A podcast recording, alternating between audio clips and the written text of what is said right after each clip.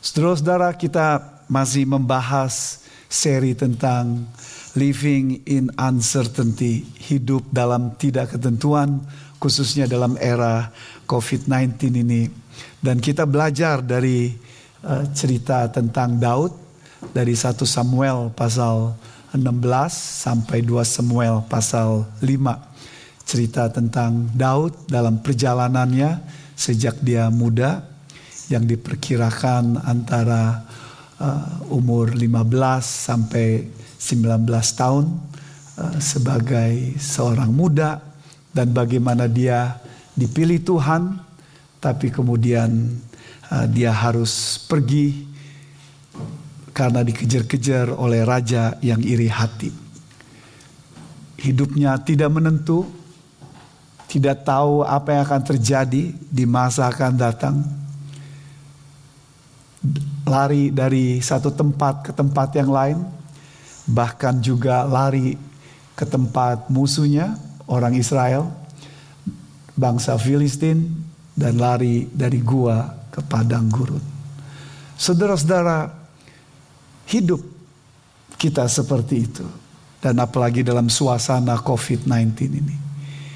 Kita tidak tahu kapan ini selesai, tapi yang kita tahu bahwa Tuhan kita Yesus Kristus yang hidup, yang berkuasa atas kematian itu menguasai dan mengontrol situasi dan keadaan kita. Saudara-saudara, eh, kita sudah belajar dua minggu ini tentang Daud, Daud yang dipilih Tuhan oleh karena hatinya yang berkenan pada Tuhan. Tuhan melihat hatinya yang terpikat kepadanya. Saudara-saudara, dalam konteks itu bukan berarti bicara soal tentang kita diselamatkan sehingga hati Tuhan terpikat sama kita. Tidak berbicara soal dalam konteks 1 eh, Samuel 16 itu bicara tentang keselamatan. Karena tidak ada satupun hati kita yang akan memikat Tuhan. Hati kita orang yang berdosa, hati kita yang selfish, hati kita yang egois, yang sombong, yang musuh dengan Tuhan, tapi karena Tuhan kita Yesus Kristus yang mengasihi kita karena kita orang yang seperti yang berdosa ini, dia ampuni kita. Tapi dalam konteks 1 Samuel 16 itu adalah bicara soal ketika Daud dipilih menjadi rajanya. Daud yang sudah mengenal Tuhan, lalu kemudian yang uh, dipilih menjadi raja oleh karena hatinya yang terpikat sama Tuhan, hatinya yang worship sama Tuhan, hatinya yang sungguh-sungguh ingin menjalankan kehendak uh, kehendak uh, Tuhan. Firman Tuhan berkata, hatinya yang penuh dengan ketaatan uh, dalam kehidupannya dan itu yang dikatakan oleh firman Tuhan dan arti Daud adalah orang atau pribadi yang dicintai, ya, the beloved yang dicintai dan dalam konteks itu mungkin orang tuanya ingin dicintai oleh Tuhan. Namanya sesuai dengan uh, kehidupannya. Dia lama uh, sebagai gembala akan tetapi saudara-saudara yang menarik adalah pekerjaan dan umur tidak menentukan ketika seseorang itu uh, hatinya menyenangkan Tuhan. Saudara bisa lama, saudara bisa sibuk, saudara bisa sudah lama sekali bergereja, tapi belum tentu untuk bisa menyenangkan Tuhan. Jadi ini sangat menarik sekali saudara-saudara apa yang kita pelajari. Dan dalam nats kita kita belajar minggu kemarin tentang bagaimana Daud yang hatinya eh, beriman pada Tuhan di tengah situasi mengalahkan Goliat sang musuh dari uh, orang Israel. Saudara kalau perhatikan tentang Daud, saudara akan dapatkan hal yang sangat menarik.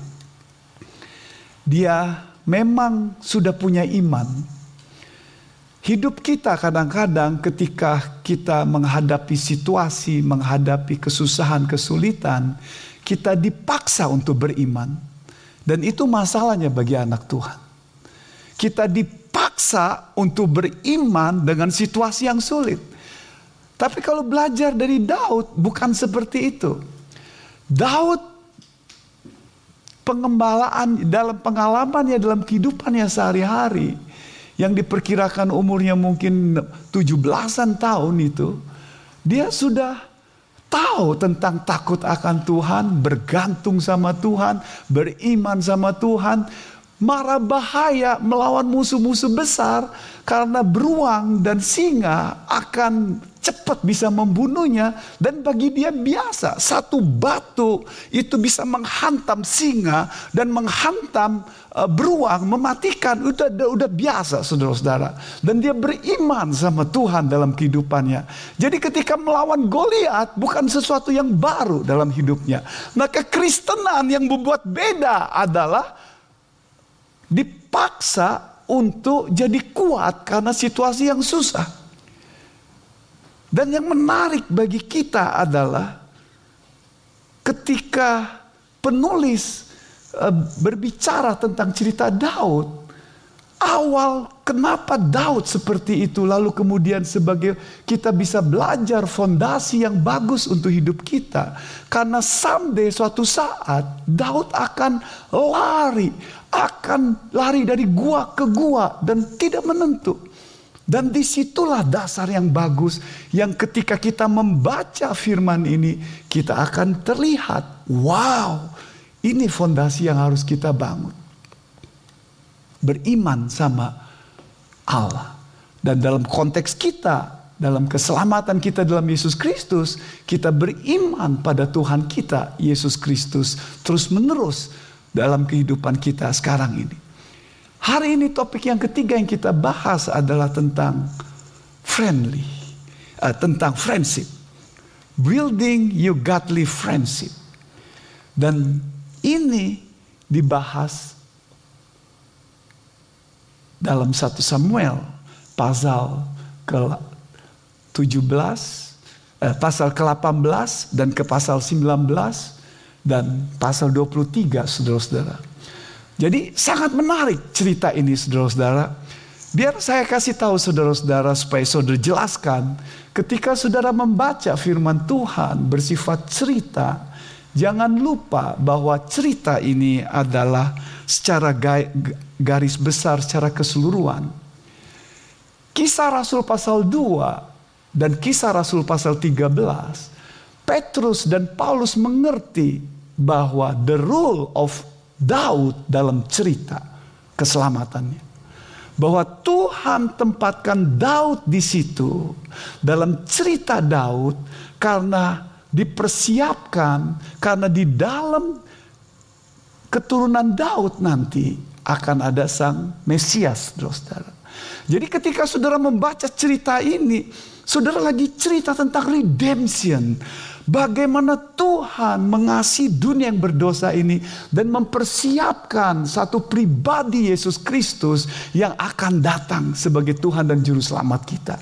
Dan itu yang dikatakan oleh Matius pasal 1 dan itu yang dikatakan uh, kisah Rasul pasal 2 oleh Petrus dan oleh Paulus pasal 13. Dia mengerti cerita itu bahwa Daud ditempatkan di situ bukan hanya sekedar dia figur raja bukan hanya sekedar dia imannya bagus, tapi ketika kita membaca itu, Tuhan menempatkan Daud karena ada purpose yang indah dari big picture, yaitu tentang keselamatan yang Tuhan sedang lakukan untuk dunia ini melalui orang Israel dan khususnya melalui Raja Daud, saudara-saudara.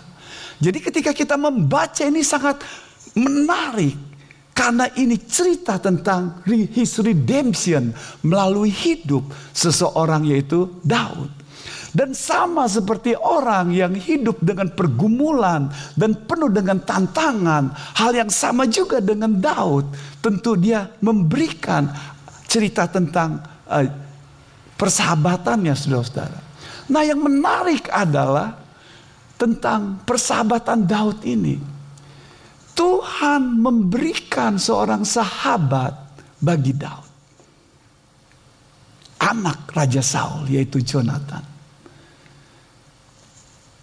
Tuhan tempatkan Jonathan ketika kita membaca tentang redemption itu kita mengerti bahwa Tuhan memakai Jonathan supaya Daud tetap dipersi untuk berjaga-jaga supaya dia tetap kokoh menjadi sang uh, nanti raja pengganti ayahnya. Jadi dalam konteks ini saudara-saudara, saudara bisa membaca dengan bagus sekali cerita ini bagaimana Tuhan memakai Jonathan dalam cerita ini untuk menolong Daud.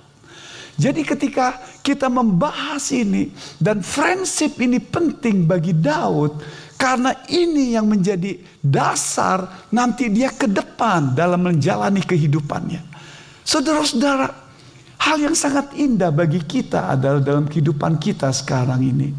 Saya dapatkan ketika membaca ini karena sesudah ini saudara akan mendapatkan Daud akan dikejar-kejar sesudah cerita ini.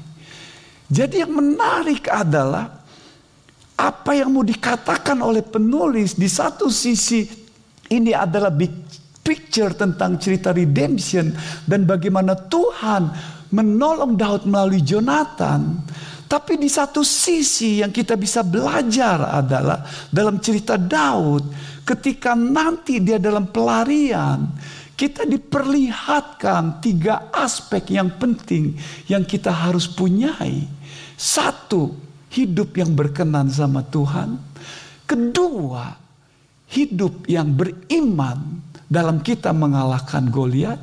Yang ketiga, dalam membangun friendship dalam hidup ini. Dan khususnya dalam COVID-19 ini betapa pentingnya ketika dalam keadaan kesusahan dan kesulitan. Friendship itu penting ketika dalam kesulitan dan kesusahan dalam hidup kita. Biar saya cerita saudara-saudara yang saudara sudah mungkin sudah dengar cerita ini. April, akhir April 2012 di Glen Waverly satu keluarga yang mendekati umur 40 dengan istri dan dua anak yang masih kecil. Laki dan perempuan meninggal dunia. Tetangganya tidak tahu. Kedapatan bunuh diri. Diketahui bunuh diri karena anaknya yang sekolah yang sekolahnya itu mendatang uh, dua hari tidak datang lalu didatangi dan kedapatan satu keluarga meninggal semua Melbourne gempar Glen Waverly gempar tetangga-tangga gempar how come we do not know that's our neighbor Why? What happened? Adakah Bapak ini gak punya teman? Wow, saudara-saudara. Menyedihkan. Berapa tahun yang lalu kita dengar cerita. Lulusan dari Meliu, seorang wanita. Di Mall Jakarta dia melompat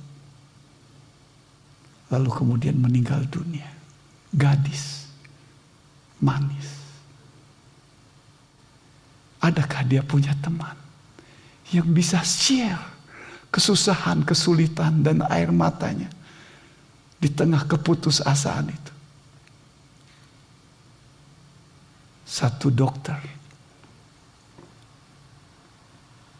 lompat dari Surab di Mall Surabaya yang terkenal meninggal. Adakah punya teman? Saudara-saudara, that's situasinya. Dan di tengah COVID-19 ini, situasi keadaan stres yang membuat banyak orang depresi. Membuat orang yang bingung dengan situasi dan keadaannya. Di tengah situasi yang keadaan seperti ini, kekristenan dipanggil untuk menjadi saksinya. Friend, jadi teman. Saudara-saudara, ini yang kita mau bahas. Building your godly friendship. Bagaimana kita bisa membangun friendship yang bagus, saudara-saudara. Coba kita mulai dengan purpose. Supaya saudara bisa mengikuti khotbah saya. Coba perhatikan, saya akan bahas dengan purpose dari friendship. Lalu kemudian the quality of friendship. Lalu kemudian kita lah, kita lihat pada Yesus. The godly example, the model, and the wellspring of friendship. Model dan sumber daripada friendship itu. Nah mari kita bahas saudara-saudara dari purpose. Ya. Apa purpose daripada friendship saudara-saudara? Nah biar saya ajak saudara-saudara kita belajar dari cerita Jonathan dan Daud yang membangun persahabatan ini. Coba lihat saudara-saudara ayat ini. 1 Samuel 23 1 Samuel 23 ayat 16 17 purpose daripada friendship. Maka bersiaplah Yonatan anak Saul lalu pergi kepada Daud di Koresa. Ia menguatkan kepercayaan Daud kepada Allah dan berkata kepadanya, "Janganlah takut, Sebab tangan ayahku Saul tidak akan menangkap engkau. Engkau akan menjadi raja atas Israel. Dan aku akan menjadi orang kedua di bawahmu. Juga ayahku Saul telah mengetahui yang demikian itu. Singkat cerita saudara-saudara Daud sudah dikejar-kejar oleh Raja Saul. Bapak daripada uh, Jonathan yang ingin membunuhnya. Yang jealous, yang iri hati. Tapi yang menarik dalam nats ini saudara-saudara. Bagaimana Yonatan dan Saul yang membangun persahabatan itu. Yang kita bisa baca dari 1 Samuel 18 dan 19 yang nanti saya akan bahas. Tapi kita bisa bahas di sini saudara-saudara persahabatan daripada uh, Yonatan dan uh, Daud. Hal yang sangat menarik ini saudara-saudara. Yonatan tahu tujuan dari friendship itu. Tujuannya adalah dia mengerti bahwa Allah menempatkan Daud untuk menjadi raja. Dan Nats kita berkata dia menguatkan kepercayaannya kepada Allah. Ada unsur God center dalam friendship. Ada unsur di mana fokus kepada Allah ada unsur iman. Yonatan yang pengikut Allah dan Daud yang pengikut Allah sama. Dan beriman kepada Allah yang hidup di tengah situasi seperti ini. Dia berkata jangan takut. Saudara-saudara, Yonatan rela untuk menjadi orang nomor dua. Wow. Ketika melihat perkataan Yonatan ini menjadi satu seperti anak panah bagi kita karena kita ingin nomor satu. Kita kecenderungan ingin menjatuhkan orang. Kita pengen menjadi yang the best dan orang bila perlu teman kita itu jadi yang second dihancurkan. Kita yang harus yang the best. Tapi Yonatan tidak. Tidak ada hasrat, tidak ada keinginan, tapi temennya Daud yang dipromosikan. Karena dia tahu God purpose. Ini saudara-saudara yang harus kita mengerti. Yonatan berkata, papaku juga tahu, mengetahui demikian. Papanya sudah dengar. Sekarang bahwa Daud sudah ditabiskan oleh Samuel. Jadi dia sudah mengerti saudara-saudara. Indah cerita ini. When you build friendship, you must know the purpose of friendship. Apa yang kita bisa bangun teman kita ini supaya rencana Tuhan tercapai dalam hidupnya. Itu saudara-saudara. Dalam terang firman Tuhan, dalam perjanjian baru, karena kebenaran yang kita dapat dalam perjanjian lama maupun dalam perjanjian baru itu harus sama, tidak boleh berbeda, tidak boleh bertentangan, saudara-saudara. Dalam terang firman Tuhan, apa yang Yesus sudah lakukan atas hidup kita. Roma 8 ayat 29 berkata bahwa kita diselamatkan supaya kita serupa dengan Yesus Kristus karakter kita. Kita diselamatkan bukan untuk kita sukses, berhasil, atau kaya. Bukan untuk kita punya istri, punya suami, punya anak, punya bisnis, punya uang yang banyak. Bukan. Alkitab berkata dengan jelas bahwa kita diselamatkan supaya kita menjadi serupa, transform hidup kita seperti Yesus Kristus. Dan saya percaya bahwa Tuhan memakai situasi, memakai relasi, memakai keadaan, memakai firman-Nya untuk mengubah hidup kita sesuai dengan gambarannya. Itu berarti saudara-saudara bahwa Tuhan memakai orang. God use people to transform your life.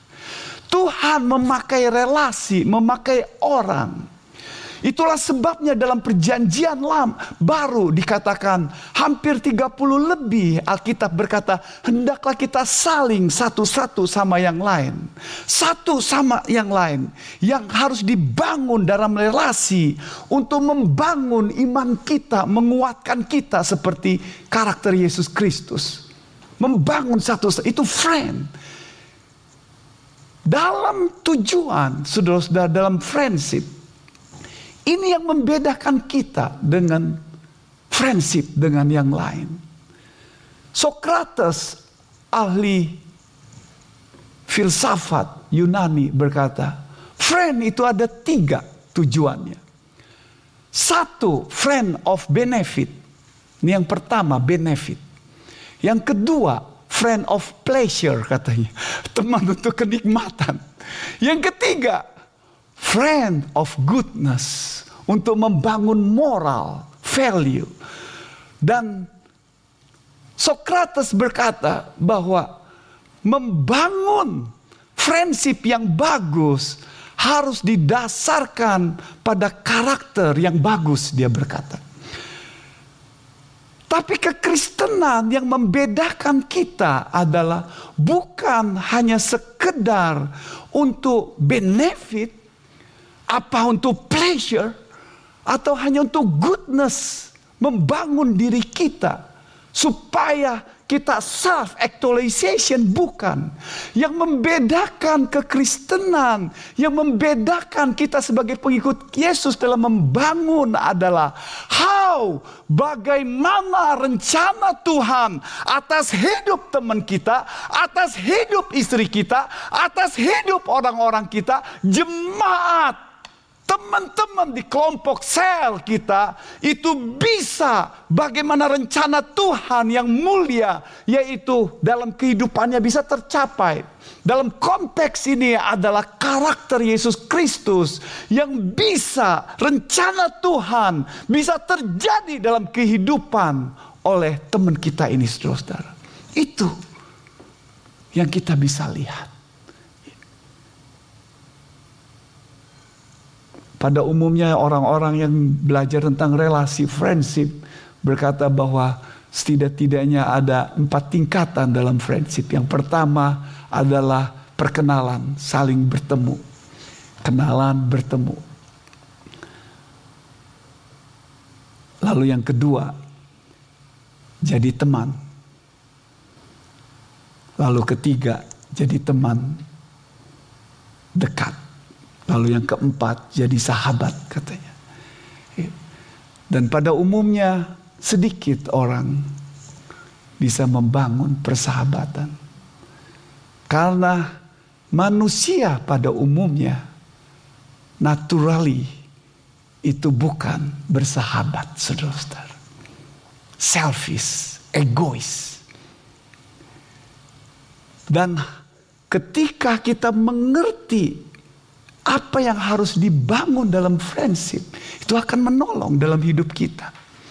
Dan pada umumnya saudara-saudara ketika kita berkenalan, sudah berkenalan, lalu kemudian sudah keluar, lalu kita ngomong, iya orang itu kayak begitu ya, iya orang itu kayak gitu ya, wah, wah ini mulutnya bau ya, bau pete atau bau jengkol, baru makan begol atau atau dia, wah dia orangnya seperti ini, wah cerewet sekali, wah ini pekerjaannya gini, wah istrinya gini, oh suaminya begini, ngomong di belakang seperti itu. Kiranya dijauhkan orang-orang seperti itu di gereja kita, saudara-saudara.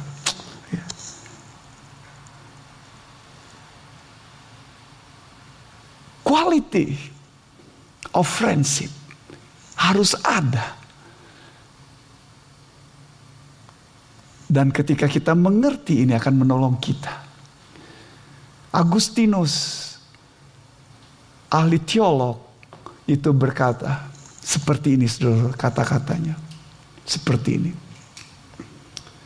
Teman itu adalah God gift that entrusted to us yang dipercayakan kepada kita. Teman itu adalah pemberian dari Tuhan yang dipercayakan pada kita untuk tujuan pemeliharaan. Sangat indah saudara-saudara kalimat itu. Jadi dengan kata lain, friend ada tujuannya. Tapi tujuan yang mulia, yang indah, yang Tuhan ingin capai dalam kehidupan kita, satu sama yang lain, itu tidak bisa otomatis kalau saudara tidak punya kualitas, saudara tidak punya mutu yang harus dihidupkan sebagai teman. Jonathan dan Daud, friendship mereka itu memberikan dua aspek mutu kualitas sebagai seorang teman. Dan dua kualitas inilah yang dibangun oleh firman Tuhan dari Amsal dan yang nanti yang akan dijelaskan oleh Tuhan kita Yesus Kristus. Saudara-saudara, hal yang sangat menarik bahwa istilah friend dalam bahasa Yunaninya biasa dipakai itu adalah pilos. Pilos, teman. Ya, pilos teman. Lalu kemudian kata kerjanya itu dari kata kerja pileo yang berarti mengasihi sebagai friend teman. Ya. Jadi dalam kehidupan sehari-hari kebudayaan Yunani pada waktu itu, ketika menyebut seorang teman, seorang pilos, itu berarti seorang yang mengasihi. Ini yang sangat menarik, saudara-saudara. Teman, orang yang mengasihi. Jadi, if you friend, you must love. Karena itu artinya dan harus mempunyai kualitas sebagai seorang teman yang mengasihi. Dan dalam konteks ini saudara-saudara, bahwa dua kualitas yang kita bisa kembangkan dalam konteks mengasihi sebagai seorang teman. Nanti Yesus jelaskan dalam Yohanes pasal 15, dalam konteks kasih dia menjelaskan dua ciri kasih yang dalam friendship itu. Nah mari sekarang kita bahas cerita Yonatan dan Daud friendshipnya. Satu Samuel pasal 18. Kualitas yang pertama. Kualitas yang pertama adalah menjadi seorang teman yang kita mengasihi seorang teman berarti saudara harus mempunyai sikap loyal being a loyal person, being a commit person to your friend, menjadi seorang yang komitmen, seorang yang loyal, seorang yang berkorban untuk temanmu. Kalau istilah kita mengasihi terlalu umum, tapi secara spesifiknya yang berkorban, yang loyal pada temanmu. Tidak ada tempat bagi orang yang egois, selfish untuk berteman. No place. Orang yang selfish, egois, itu tidak bisa berteman. 1 Samuel 18 ayat 1 4 bagaimana Yonatan membuktikan itu saudara-saudara sebagai seorang teman untuk Daud. Ketika Daud habis berbicara dengan Saul, berpadulah jiwa Yonatan dengan jiwa Daud. Dan Yonatan mengasihi dia seperti jiwanya sendiri. Lihat saudara-saudara, seperti jiwanya sendiri. Pada hari itu Saul membawa dia dan tidak membiarkannya pulang ke rumah ayahnya. Terus ayat selanjutnya saudara-saudara. Yonatan mengikat perjanjian dengan Daud karena ia mengasihi dia seperti dirinya sendiri. Yonatan menanggalkan jubah yang dipakainya dan memberikannya kepada Daud, juga baju perangnya, sampai pedangnya, panahnya dan ikat pinggangnya, saudara-saudara. Lihat, ya. when you want to build friendship, there is no limit. Tidak ada batas, tidak ada different status. Yonatan, seorang anak raja, the prince. Tapi dia ingin membangun relasi dengan Daud. Penulis Alkitab, firman Tuhan menulis ini sangat menarik. Bahwa friendship dimulai oleh Yonatan. Yonatan yang ini kata-kata yang dimulainya Yonatan, Yonatan, Yonatan, Yonatan. Karena Yonatan anak raja, kaya, sudah terkenal punya posisi, punya kedudukan, susah untuk berteman dengan seperti dia.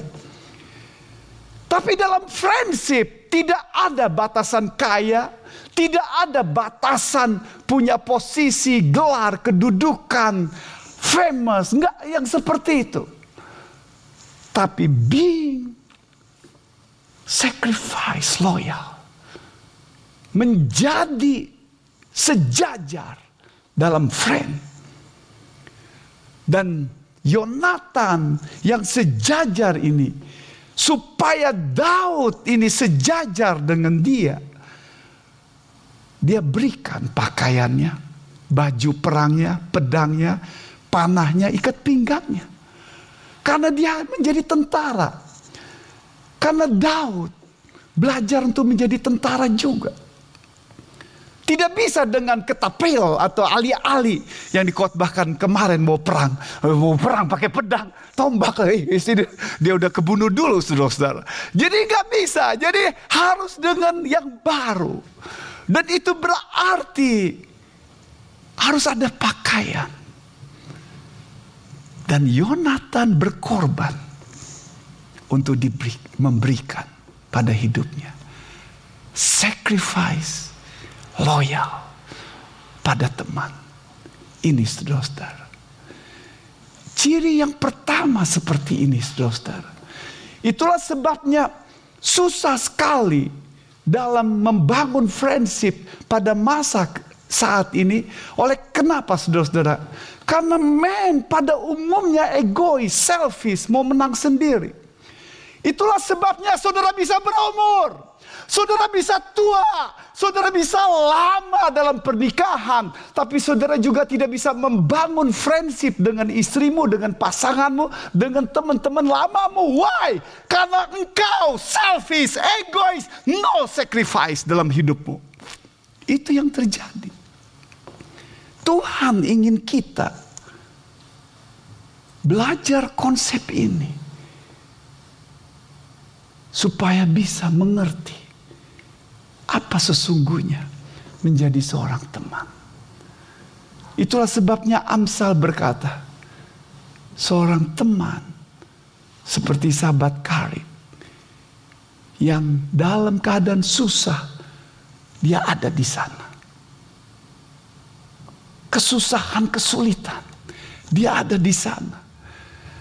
Karena ketika saudara akan dapatkan level teman yang sejati, saudara akan lihat kualitasnya. Apakah dia benar-benar mau sacrifice, mau menolong, mau loyal sama saudara. Kalau dia di belakang, apakah dia suka gosipkan teman kita? Amsal berkata bahaya daripada teman itu adalah di depan baik-baik, jilat-jilat, puji-puji, tapi di belakang menyikat, menjelekkan, menjatuhkan. Seseorang berkata kalau saudara biasa, teman saudara biasa menjelekkan orang, saudara akan dijelekkan oleh orang tersebut.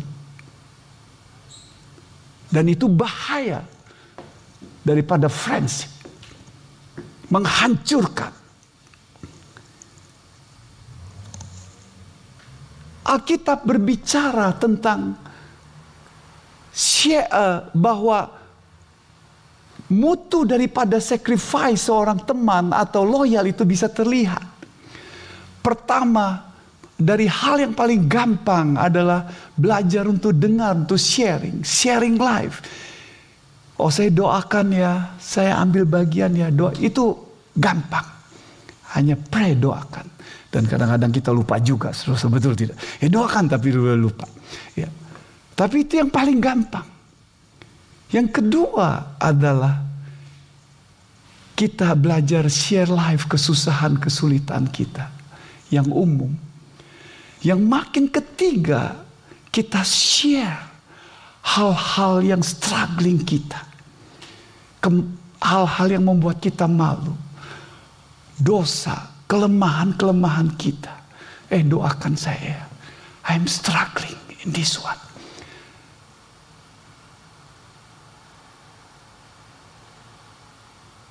Dan share yang paling indah adalah ketika engkau sharing your time, kasih waktu sama dia dan your material memberi, berkorban. That's diberikan. Itu saudara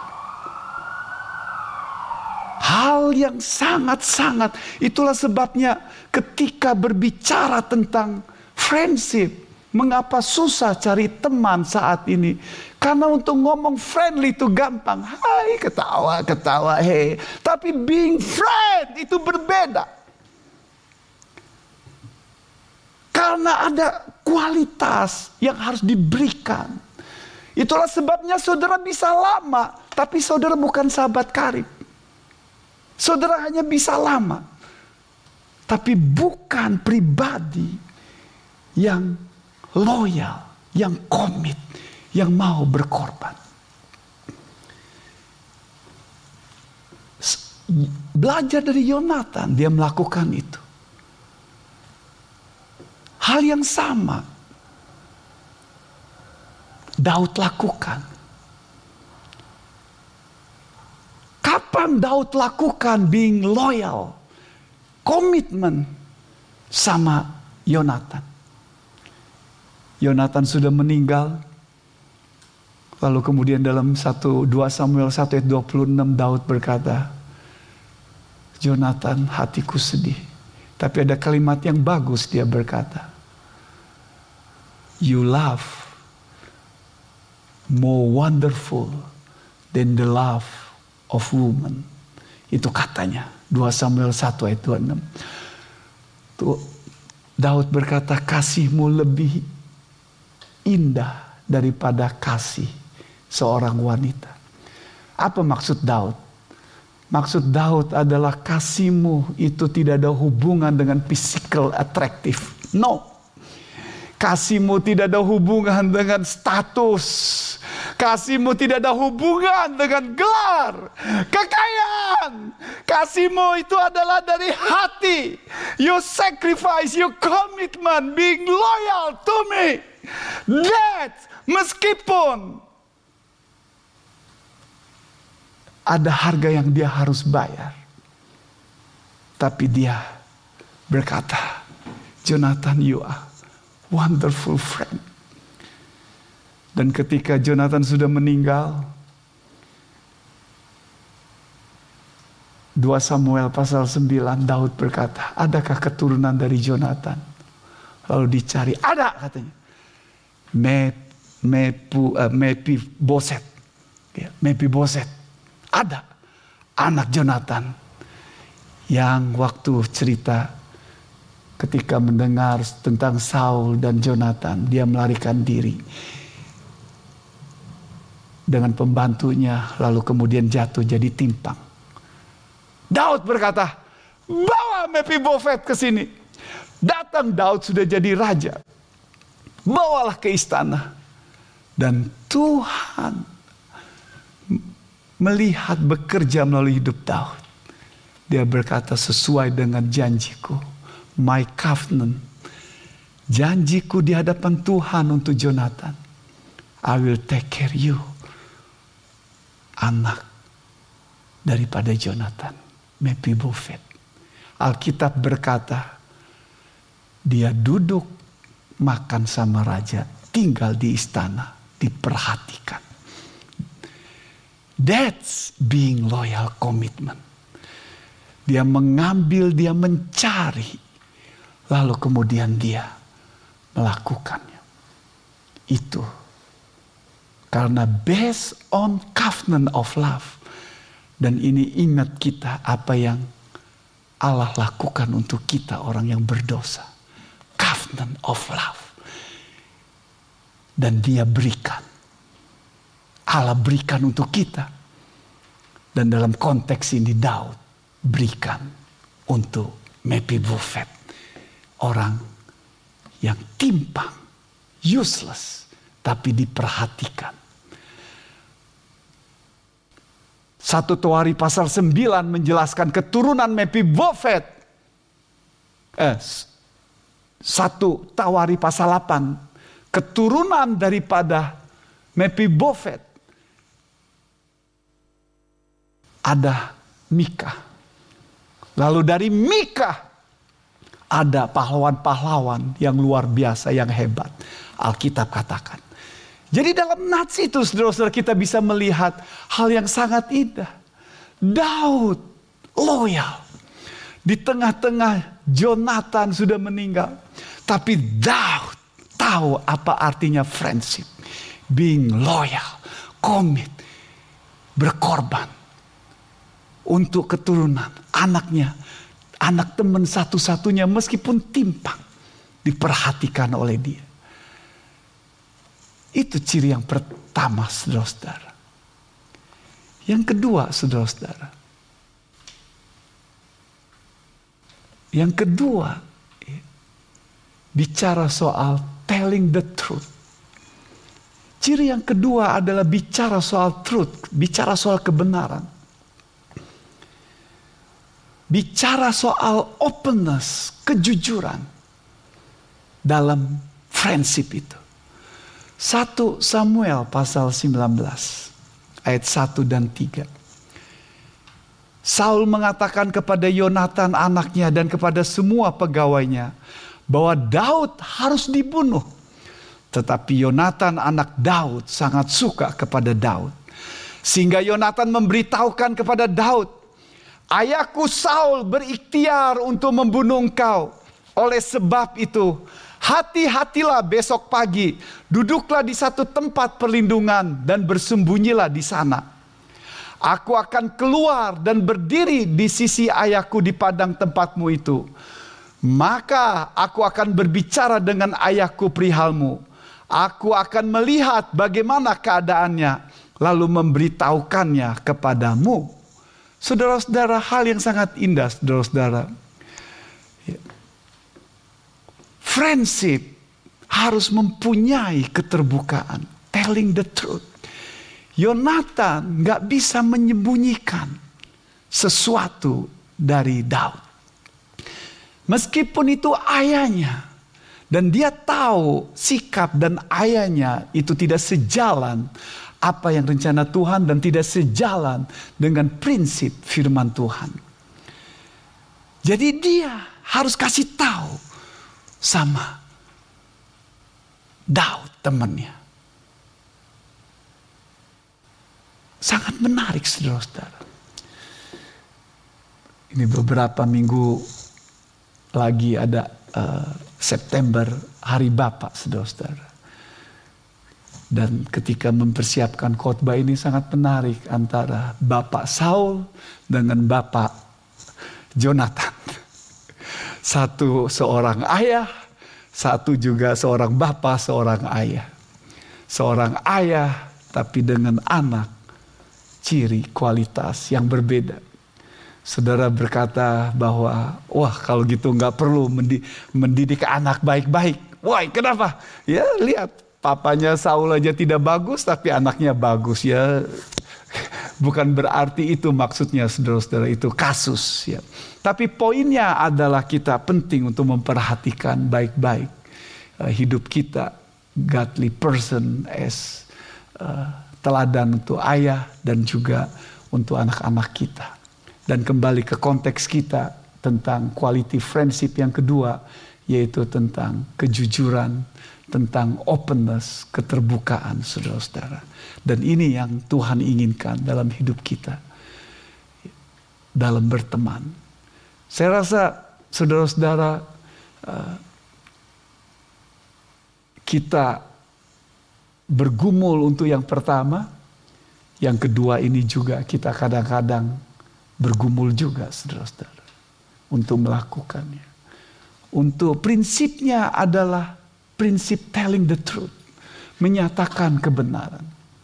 Dalam konteks ini, Yonatan menyatakan kebenaran meskipun dia harus bertentangan dengan ayahnya.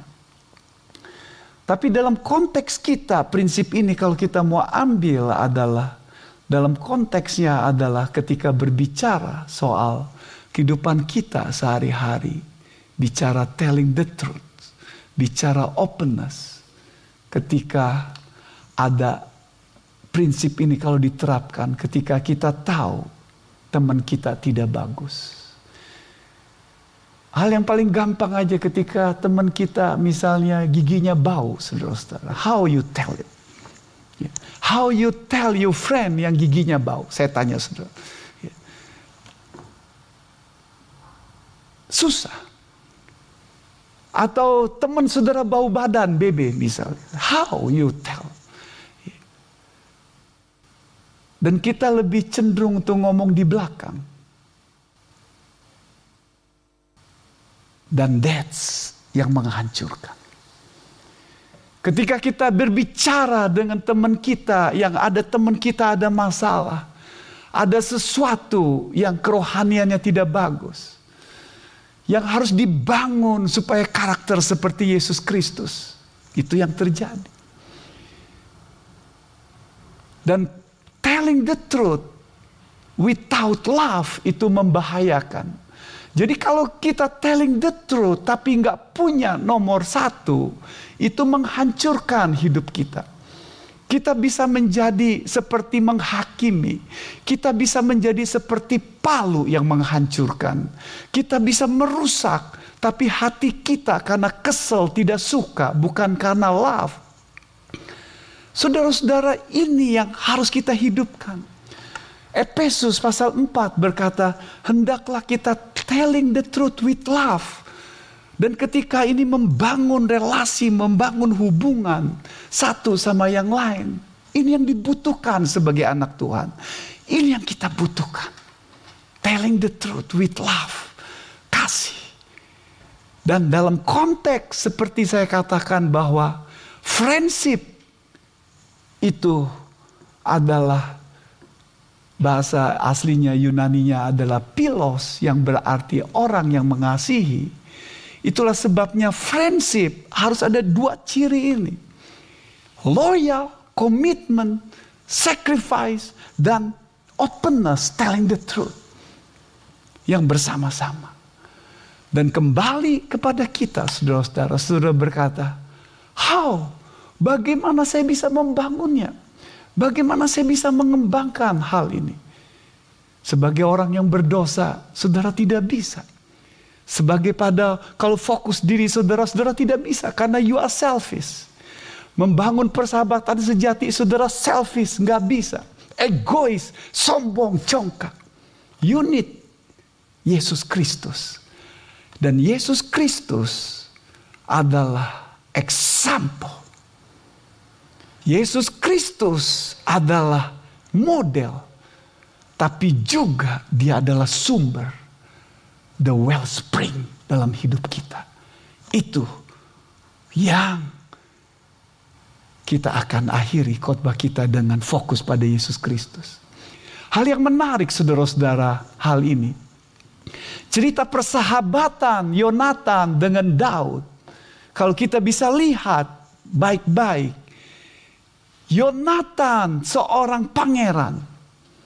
Tapi dia meninggalkan posisinya statusnya, lalu dia mendekati, mencari Daud. Daud, seorang raja, dia meninggalkan posisinya, kedudukannya, mengambil Mepibofet, seorang yang useless, yang uh, yang pincang, yang lumpuh, dibawa ke istana, diperhatikan, dihargai, dicintai.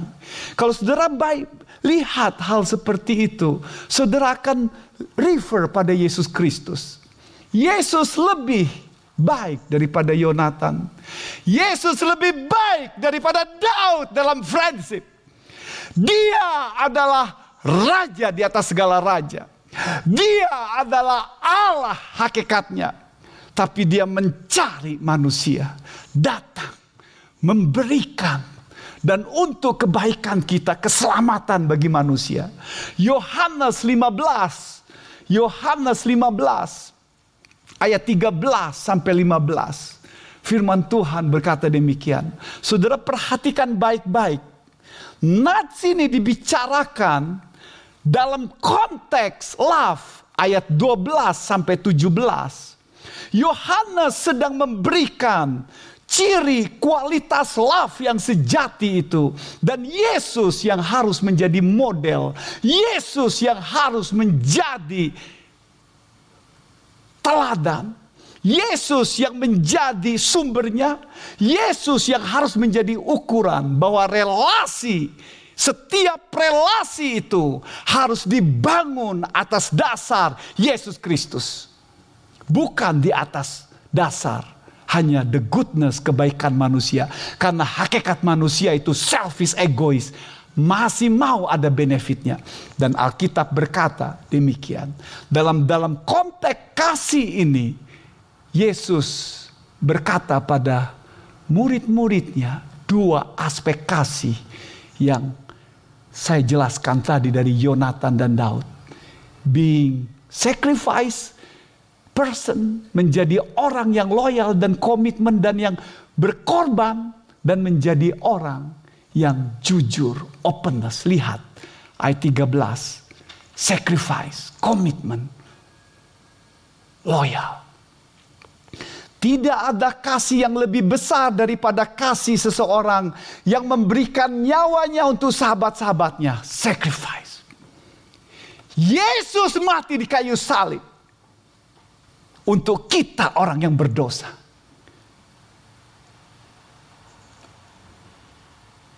Kamu adalah sahabatku jikalau kamu berbuat apa yang kuperintahkan kepadamu. Ayat 15. Aku tidak menyebut kamu lagi hamba, sebab hamba tidak tahu apa yang diperbuat oleh tuannya. Tetapi aku menyebut kamu sahabat, karena aku telah memberitahukan kepada kamu segala sesuatu yang telah kudengar dari Bapakku. Dalam konteks ini Yesus berkata, I call you friend. I call you friend, not servant. Why? I tell you the truth. Openness karena hamba itu tidak tahu apa yang dilakukan daripada majikannya. Dan Yesus berkata, you are not hamba. Dalam konteks friendship ini Tuhan berkata, aku kasih tahu semuanya apa yang Bapakku kasih tahu pada engkau. Bicara dalam konteks ini adalah the character, the quality of love yaitu tentang openness, tentang kejujuran, keterbukaan. Itu maksud Tuhan kita Yesus Kristus, dan Tuhan mengajar itu. Lihat saudara-saudara, apa yang diajarkan perjanjian lama dengan perjanjian lalu baru sama. Yesus yang menjadi model. Tapi bukan hanya model, tapi Yesus menjadi wellspring. Menjadi sumber sumber mata air yang mengalir dalam kehidupan ketika seseorang itu datang kepada Yesus Kristus dan berkata, "Tuhan, saya orang berdosa. Saya selfish, saya egois. Saya fokus diri sendiri. Saya ingin menyenangkan diri saya sendiri. Saya lupa sama Tuhan. Saya menjadi bos asas diri saya sendiri. Saya hanya menyenangkan diri saya tidak mementingkan orang lain. Saya hanya fokus diri sendiri. Tapi Yesus mati di kayu salib untuk saya. Dan saya percaya dia sebagai Tuhan Juru Selamatnya. Dan ketika kita percaya His love. His love itu menguasai hati kita. Menjadi model. Menjadi teladan. Tapi menjadi sumber. Itu yang kita lakukan dalam hidupnya. Tanpa dia.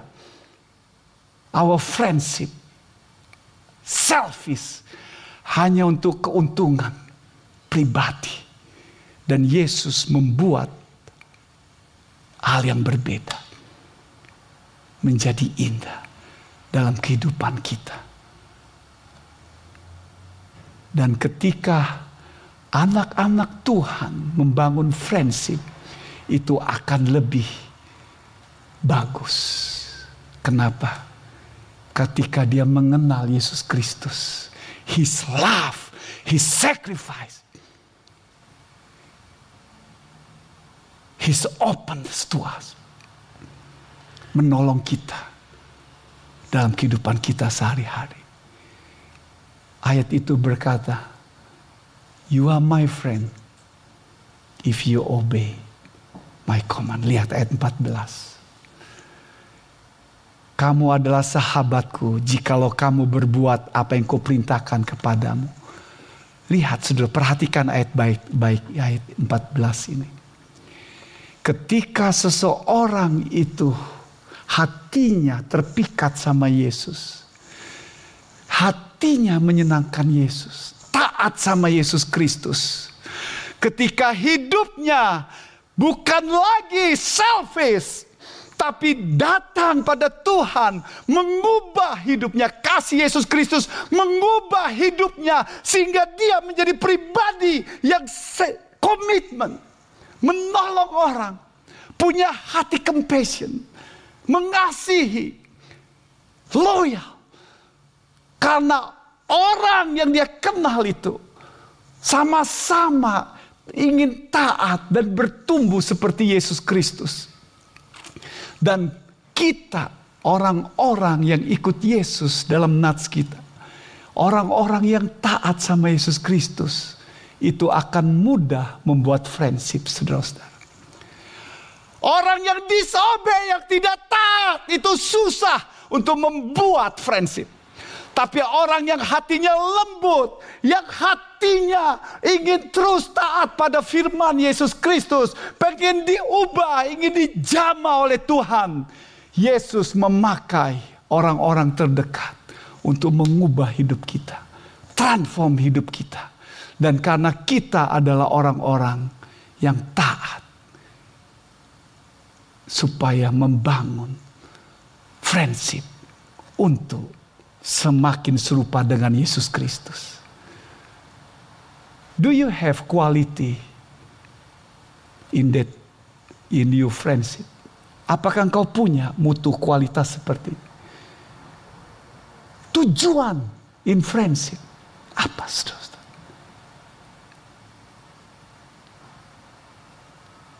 For your benefit, for your pleasure, Adakah Yesus Kristus masuk dalam relasi saudara? Melihat dan berkata, Tuhan pakai saya untuk membangun orang lain seperti Yesus Kristus. Atau orang lain akan dipakai oleh Tuhan dalam hidup saya. dalam hidup Anda untuk membangun hidupmu seperti Yesus Kristus. We need friend. Dalam gereja, dalam sesama kita. Dan biar kasih Yesus Kristus itu menjadi pancaran dalam hidup. Mari kita berdoa bersama-sama.